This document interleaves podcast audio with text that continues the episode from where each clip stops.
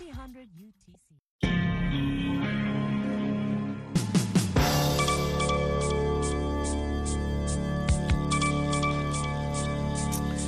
Zimegonga saa nane kamili hapa Washington. Popote ulipo msikilizaji, karibu kwa habari za dunia, idhaa ya Kiswahili ya Sauti ya Amerika. Mimi naitwa BMJ Mridhi. Serikali ya Marekani leo imetangaza mipango ya kuongeza mauzo ya bidhaa nchini Tanzania, wakati makamu rais Kamala Harris akizuru taifa hilo la Afrika Mashariki. Harris alianza ziara yake ya bara la Afrika siku ya Jumapili nchini Ghana na kuwasili jana Jumatano jioni katika mji mkuu wa kibiashara wa Tanzania, Dar es Salaam, ambako hii leo amefanya mazungumzo na rais wa nchi hiyo Samia Suluhu Hassan, na wawili hao kuhutubia waandishi wa habari. Viongozi hao walitoa taarifa fupi kwa vyombo vya habari kabla ya kuanza kikao cha mazungumzo ya faragha.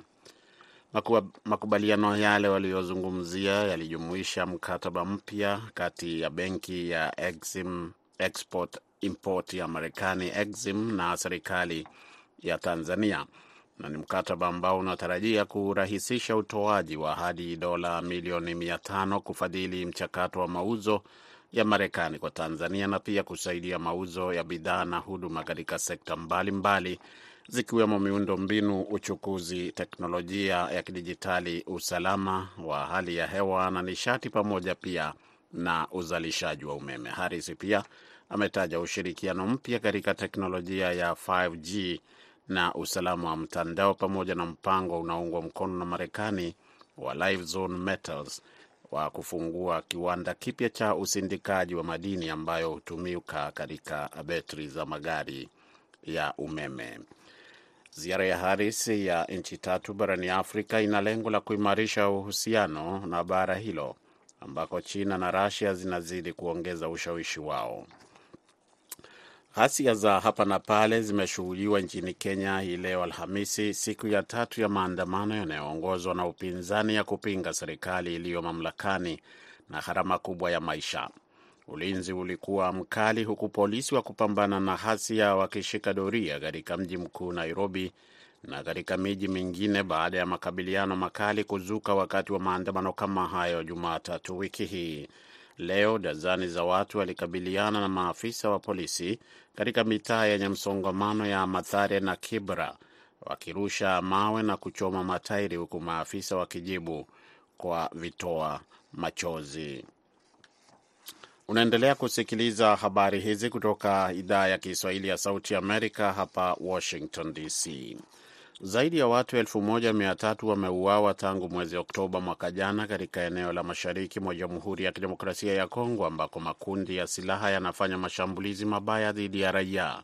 Kamishina mkuu wa Umoja wa Mataifa wa haki za binadamu amesema vurugu za kutumia silaha zimeongezeka katika majimbo ya mashariki, haswa katika jimbo la Ituri na Kivu Kaskazini ambako vikundi vyenye silaha vinavyoitwa kikundi cha M23, ADF, CODECO, Zaire na Nyatura vinaendelea kufanya mashambulizi ya kuchukiza dhidi ya raia bila kuadhibiwa, amesema Volker Turk wakati wa majadiliano kuhusu DRC mbele ya Baraza la Haki za Binadamu mjini Geneva, Uswizi.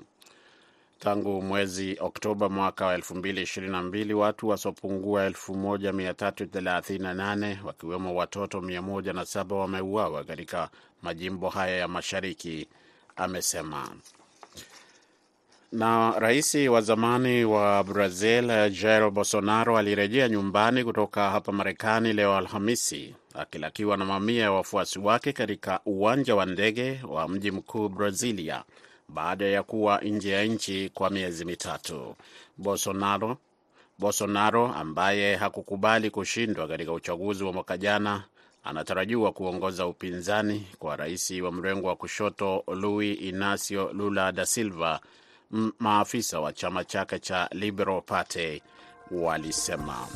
Ni hayo tu kwa sasa kutoka chumba chetu cha habari, lakini nampisha mwenzangu uh, Kamau Harrison kuendelea na mpango wa Kwa Undani. Mimi naitwa BMJ Mridhi na kutakia usiku mwema kutoka hapa Washington.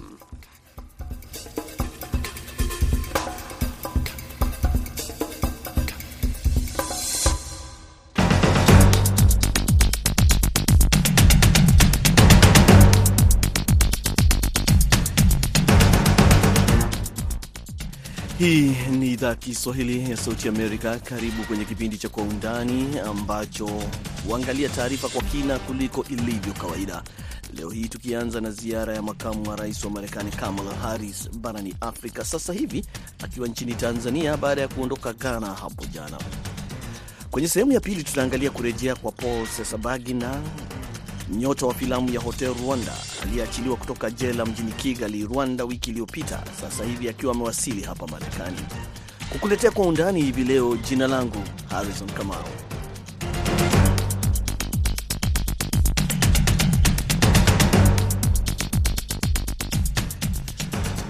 Makamu wa rais wa Marekani Kamala Harris baada ya kuwasili Tanzania kama nilivyotaja hapo awali, akitokea Ghana jana jioni, hivi leo ametembelea makumbusho ya taifa mjini Dar es Salaam na kuweka shada la maua katika mnara wa kumbukumbu ya mabomu yaliyolipuka kwenye balozi za Marekani nchini Tanzania na Kenya mwaka 1998.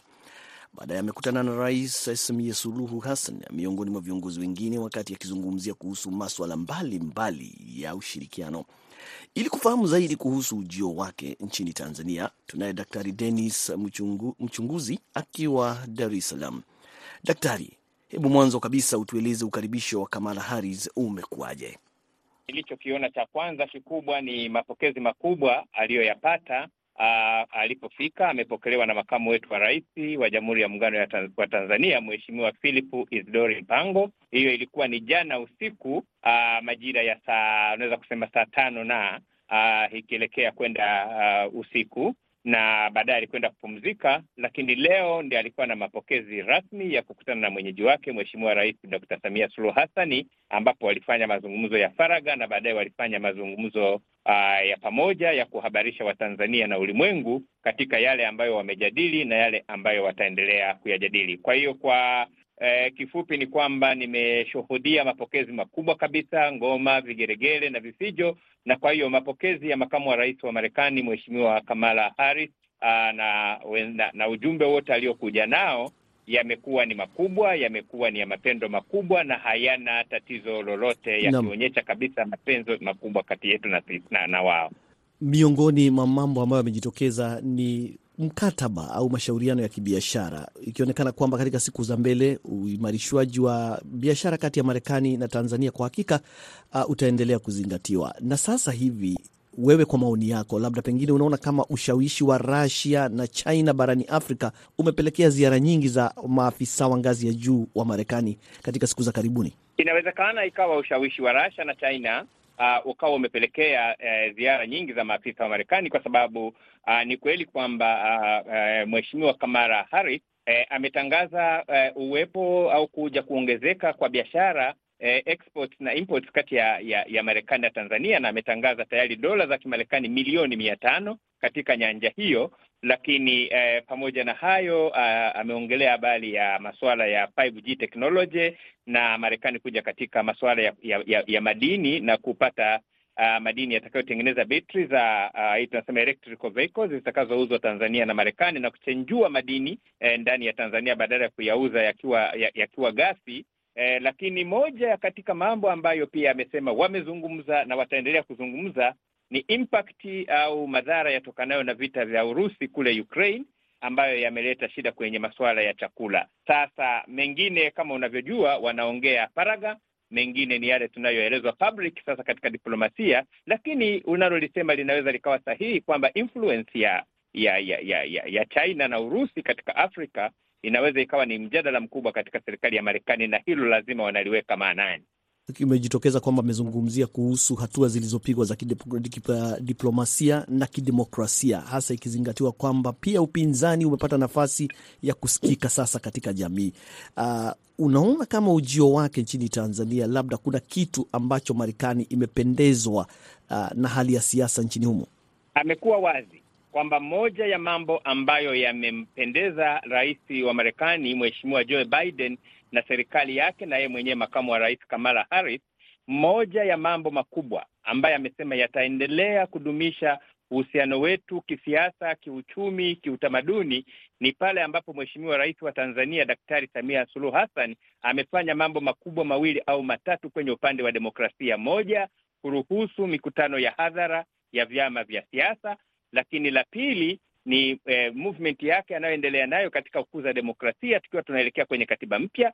Lakini eh, hakuitaja katiba mpya directly, lakini katika maelezo yake unaweza ukaiot kama imeongelea demokrasia, lakini akasema pia kuondoa vizuizi vilivyo katika kitu amesema freedom of expression, uhuru wa kujieleza. Akasema sasa, kwa mujibu wa Marekani, unapogusa mambo hayo yanapogusa demokrasia, utawala bora, utawala wa sheria eh, unakuwa amesema, Marekani umetukamata kabisa, tumekamatana. Hiyo ndio kwao msingi mkubwa wa kila kitu, na kwa hiyo hii hii hatua ya demokrasia ya Mheshimiwa Rais Dr. Samia Suluhu Hassan imekuwa ni eh, ni chachu kubwa ambayo ni chachu chanya ambayo sasa inapelekea ushirikiano, na amemwambia hii itatupeleka kwa miaka mingi ya ushirikiano mbele ya safari huko tunapokwenda. Tuzungumzie kidogo kuhusu mambo ya viwanda na uzalishaji wa bidhaa. Naona kwamba kuna suala hili la kuzalisha madini, na akisema kwamba atahakikisha kwamba kuna madini haya. Kwanza ni taji ya nickel, ambaye wanataka kutengeneza batri za hali ya juu kabisa ambazo zinasemekana zitaanza kupelekwa Marekani kufikia elfu mbili ishirini na sita. Sijui kama kuna hali nyingine ya ushirikiano wa kiviwanda ambayo labda umeipata kutokana na hotuba yake. Kutokana na hotuba yake si kupata hali kubwa ya viwanda, ni hiyo nikeli ya kutengeneza battery, lakini ni kiwanda cha kuchenjua madini ambacho amesema kiwanda kile sasa kitapelekea madini siyo ya nikeli peke yake, lakini hata madini mengine kuwa process Tanzania. Ni kiwanda kikubwa ambacho kitatengeneza ajira ku ajira nyingi aa, za ku za ku e, za Watanzania. Aa, na pia kwamba sasa Marekani iko tayari kuingia katika kutafuta madini mengine ya aina hiyo na mengine mapya ambayo hatujayatafuta, wako tayari kuinvest katika hilo. Lakini Mheshimiwa Rais Daktari Samia Suluhu Hassan amewakaribisha Wamarekani e, wawekezaji wanaopenda waje kuwekeza Tanzania katika nyanja mbalimbali ikiwemo uh, uvuvi, ikiwemo usafirishaji, ikiwemo eh, masuala ya usafirishaji wa bahari na katika mambo mengine ya madini na mengine amewakaribisha, ikiwa na pamoja na utalii na mambo mengine. Kwa hiyo ndani yake inawezekana, unapoongelea uvuvi ukaongelea viwanda vya samaki, unapoongelea mambo mengine kama ni kilimo ukaongea viwanda vya mazao na kadhalika. Kwa hiyo haikutajwa moja kwa moja. Mikutano yao mara nyingi hawa waheshimiwa inakuwa ni mikutano mifupi ya dakika chache, lakini naamini ndani yake yako mambo mengine ya viwanda yatakayoweza kujitokeza kutokana na na, na, na, na ziara hii. Tuguzie upande sasa wa afya. Amezungumza uh, kuhusu hali au vita, mapambano dhidi ya HIV na ukimwi, malaria, kifua kikuu, na ikizingatiwa kwamba Tanzania wakati wa janga la COVID ilikuwa ni mojawapo ya mataifa ambayo alikata kabisa kwamba maambukizi yao hayakuwa. Sasa unaona kama huu ni mwamko mpya uh, ukiwa na mtazamo upi katika nyanja ya afya?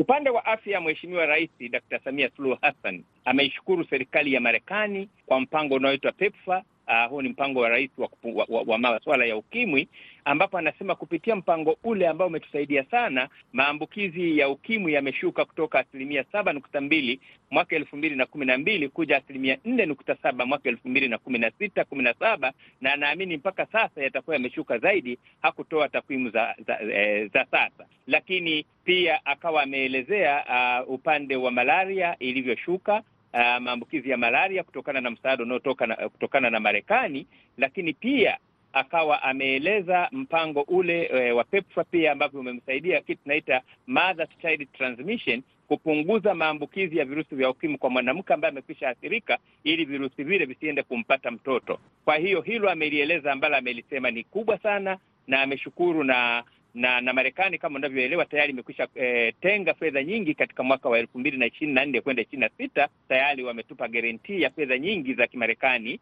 ambazo zitatumika katika kuendeleza mpango huo. Kwa upande wa COVID-19 eh, tulikuwa na msimamo tofauti katika serikali ya awamu ya tano. E, Mheshimiwa Rais aliyekuwepo wakati ule msimamo wake na mtazamo wake kuhusu COVID ulikuwa tofauti, lakini baada ya kuingia madarakani Mheshimiwa Rais Daktari Samia Suluhu Hassan aliungana na dunia na kuendana na hali halisi ilivyokuwa. Tunashukuru kwamba Tanzania hatukupata matatizo makubwa sana ya ya, ya, ya corona ya COVID-19. Uh, tunamshukuru Mungu na tunamwomba isitokee hivyo, lakini bado tulipata uh, uh, wagonjwa wa corona na mpaka sasa tunawaeleza watu kwamba corona ipo na kwamba bado waendelee kuchukua tahadhari, na Mheshimiwa Kamala Harris amekubali kwamba serikali ya Marekani itaendelea kupatia vitu vinavyoitwa personal protection equipment, vifaa vya kujikinga kwa wale wafanyakazi wanaohusika katika sekta za afya upande wa korona, lakini pia amekomiti dola za Kimarekani moja nukta tatu milioni katika suala la korona kwa Jamhuri ya Muungano wa Tanzania. Uh, hatuwezi tukamalizia bila kutaja mambo ya teknolojia na mawasiliano na vilevile vile, eh, ulimwengu wa kidijitali ambao tuko sasa hivi. E, je, kuna maswali yamezungumzia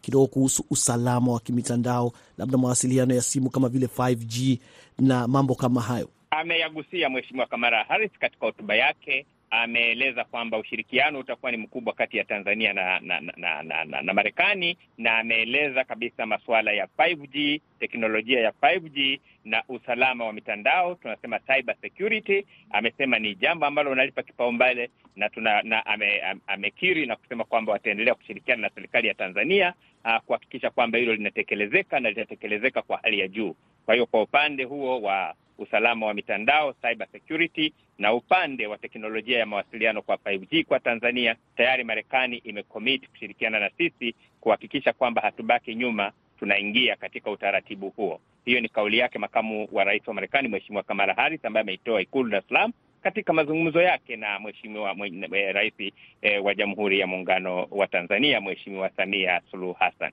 Tunapomalizia daktari, ni kwamba tumeona wakati au katika siku za karibuni upande wa mashariki Rusia na China wanakimbia barani Afrika, Marekani vilevile na pia baadhi ya mataifa ya Ulaya.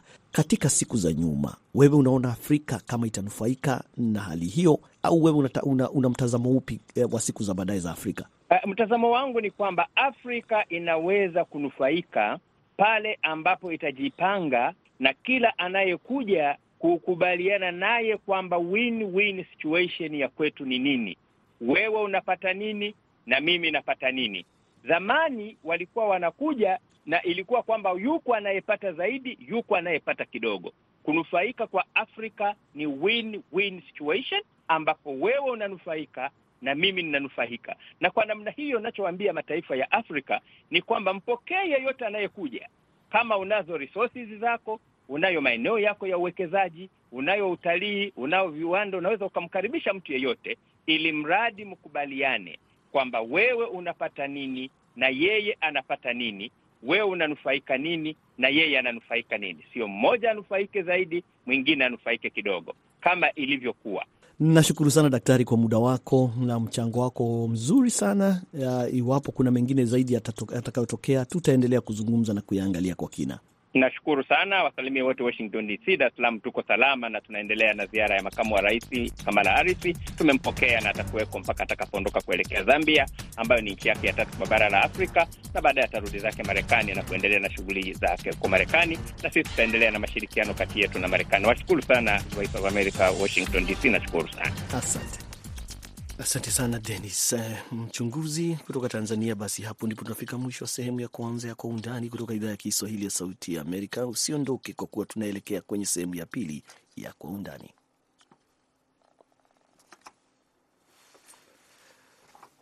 Unaendelea kusikiliza idhaa ya Kiswahili ya Sauti ya Amerika moja kwa moja kutoka hapa Washington DC, ambapo sasa tunaingia kwenye sehemu ya pili ya Kwa Undani ambapo kama nilivyotaja tunaangalia kuhusu nyota wa filamu ya Hotel Rwanda ambaye alikuwa kule nchini Rwanda akiwa amefungwa jela kutokana na tuhuma za kujihusisha na maswala ya ugaidi.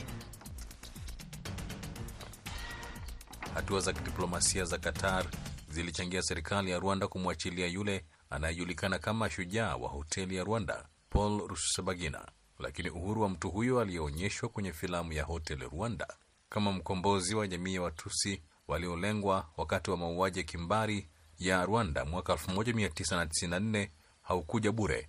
Rusesabagina mwenye umri wa miaka 68 ambaye alikuwa akitumikia kifungo cha miaka 25 kwa uhalifu unaohusiana na ugaidi aliachiliwa tu baada ya yeye binafsi kuomba msamaha wa rais, ambapo pia alijuta kuunga mkono kundi lililopiwa marufuku lililoipinga serikali ya Rwanda. Alihukumiwa mwezi Septemba mwaka 2021 kutokana na uhusiano wake na chama cha Rwanda Movement for Democratic Change MRCD, ambacho mrengo wake wa kijeshi Forces for National Liberation FLN ulishambulia vijiji vya Rwanda. Alikanusha mashtaka yote na kukataa kushiriki katika kesi hiyo ambayo yeye na wafuasi wake waliita udanganyifu wa kisiasa. Marekani ambako aliishi na familia yake ilimtaja kama aliyezuiliwa kimakosa kwa sababu ya kile ilichokiita ukosefu wa kesi ya haki. Pia Marekani ilidai kuwa alitekwa nyara hadi Rwanda alipokuwa safarini huko Dubai. Rusesabagina aliondoka Rwanda mwaka 1996 na kuhamia Ubelgiji pamoja na mke wake na watoto. Takriban mwongo mmoja baadaye alipata umaarufu baada ya kutolewa kwa filamu ya mwaka 2004 ya Hotel Rwanda. Filamu hiyo ilimwonyesha kama meneja wa hoteli wakati wa mauaji ya kimbari, wakati familia yake na mamia ya wageni hasa kutoka kabila la Watusi walikimbilia ndani ya hoteli, huku makundi ya watu waliokuwa na panga waliwaua watu nje ya lango la hoteli. Nimezungumza na Anabende wa Moto, mchambuzi wa siasa nchini Uganda, na kumuuliza anavyoona uamuzi huu wa Rais Paul Kagame wa kumsamehe Rusebagina. Lazima tuitazame hiyo kutoka pande mbili. La kwanza, mahakama ilimhukumu, yaani ikikubaliana na washtaka kwamba alikuwa na makosa, lakini hilo kando, ukiweka hilo kando, la kwanza ni kwamba yeye Paul Rusesabagina alitegwa nyara. Hilo likubalike na kila mtu. Alitegwa nyara kutoka pahali, nafikiri sehemu za huko Kata, akarudishwa akidanganywa kwamba anapelekwa Burundi, na maajenti wa serikali ya Rwanda wakamchukua mpaka Kigali.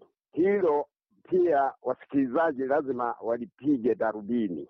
La pili linalowezekana kueleweka kabisa ni kwamba mimi ninapomwelewa Jemedari Paul Kagame hangeweza hata mara moja kumhurumia mfungwa kama Paul Rusesabagina ikiwa alipatikana kwa makosa ya uasi, na nasema hilo kwa sababu kunao wenzake marafiki wa karibu sana ambaye alianzisha mageuzi nao kule Rwanda na kuzima mauaji ya kimbari iliyokuwekwa huko, lakini mpaka wakati huo hawezi kuwahurumia. Mmoja wao ni bwana jemedari Nyamwasa uh, Kayumba ambaye kwa wakati huo anaishi Afrika Kusini na uhai wake ulijaribiwa kwa mara mbili.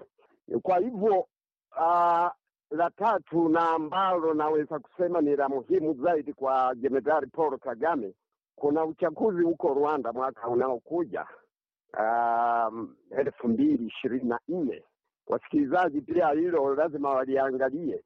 Inawezekana kama kwamba hata kama amekuwa anashurutishwa na rafikie Kata, kwani wanao urafiki wa karibu sana nchi ya Kata na nchi ya Rwanda na uh, Amerika ambapo bwana Rusesabagina anakaa kama mwananchi huko. Uh, walimshurutisha bwana Paul Kagame na uchaguzi unaokuja mwaka wa ishirini na nne, hata ingawa jemedari Kagame ana sita sita kusema atagombea, lakini tunavyoelewa sisi majemedari uh, wanatumia ujanja huo, wanatangaza kama muda huko karibu sana, wanajipanga kwanza hivi wasiwe wanahujumiwa. Na hayo yote ukiyaweka pamoja, utaweza kumalizia kwamba hakumwachilia kwa upendo wake wa jemedari Paul. Ikiwa alimwachilia kwa upendo wake, kushurutishwa nambari moja, uchaguzi unaokuja nambari mbili, na ya tatu ni ile ile niliyosema kwamba yeye Paul Kagame anakipaka rangi ya kuweza kushinda kura inayokuja. Rusesabagina anasifiwa kwa kusaidia kuokoa karibu maisha ya watu elfu moja mia mbili wakati wa mauaji ya siku mia moja ambayo yalisababisha vifo vya takriban Wanyarwanda laki nane. Uhuru wake ulitokana na ukweli kwamba alilazimika kuandika ombi la kuomba msamaha wa rais pamoja na kutangaza kwamba shughuli za kundi la waasi zilikuwa kinyume cha sheria na kwamba hatashiriki katika mashambulizi dhidi ya Rwanda. Dr Majid Ali Ansari, mshauri wa waziri mkuu wa Qatar na msemaji wa wizara ya mambo ya nje ya Qatar, alithibitisha ushawishi wa Doha. Alisema kuwa suala hilo lilijadiliwa wakati wa mikutano iliyowaleta pamoja maafisa wa Qatar na Rwanda katika ngazi za juu. Rais wa Rwanda Paul Kagame anasemekana kuhusika moja kwa moja katika mazungumzo hayo. Rwanda na Qatar zinafurahia uhusiano wa karibu sawa na vile taifa hilo la Guba linavyofurahia uhusiano na Marekani. Katika siku za awali, Qatar ilijaribu bila mafanikio kupatanisha Rwanda na DRC kutokana na shutuma za kuunga mkono waasi. Rusesabagina ambaye alikuwa mshirika wa Kagame aligeuka na kuwa mkosoaji wake. Hakufika hata kwenye onyesho la filamu yake nchini Rwanda ilipotolewa mwaka elfu mbili na nne. Mchambuzi wa siasa nchini Rwanda Tom Ndahiro anasema Rusesabagina ameachiliwa baada ya kumwomba Rais Kagame msamaha na wala sio kwa sababu ya kushurutishwa kwa serikali ya Rwanda. Mtu anaweza kudhani kuwa ni shinikizo ni mtu ambaye hamfahamu Rais Kagame.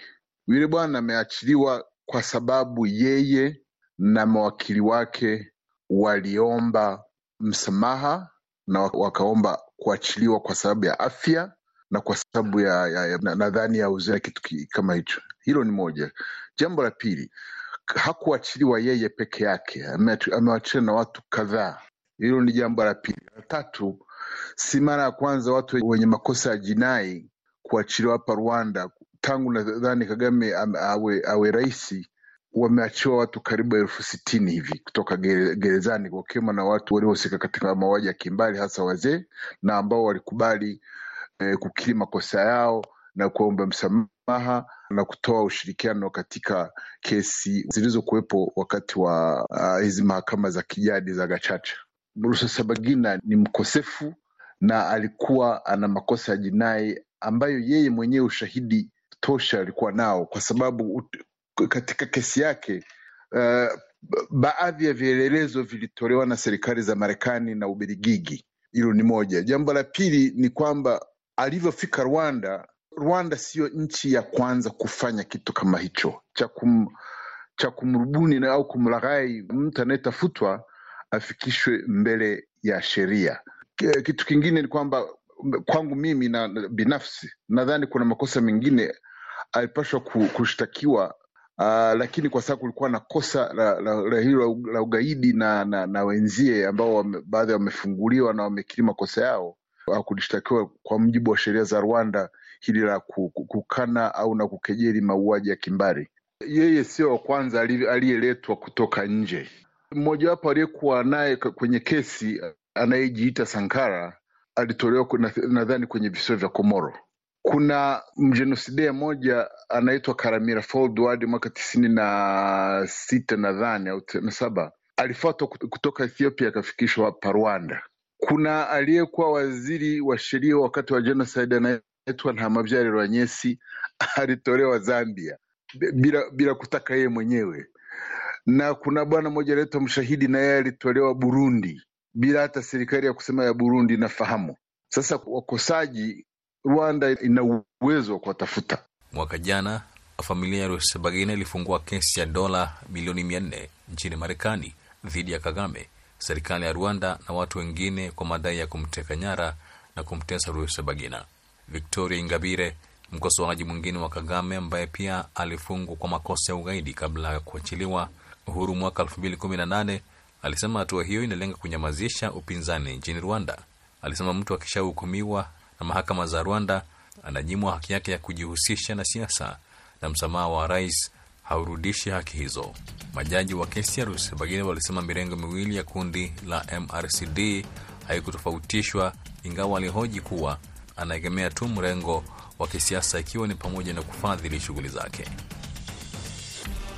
Asante sana Jason Nyakundi kwa ripoti hiyo kuhusiana na Paul Rusesabagina ambaye sasa amerejea hapa Marekani baada ya kufunguliwa kutoka jela moja huko Kigali, Rwanda. Hapo basi ndipo tunafika mwisho wa Kwa Undani kutoka hapa idhaa ya Kiswahili ya Sauti ya Amerika.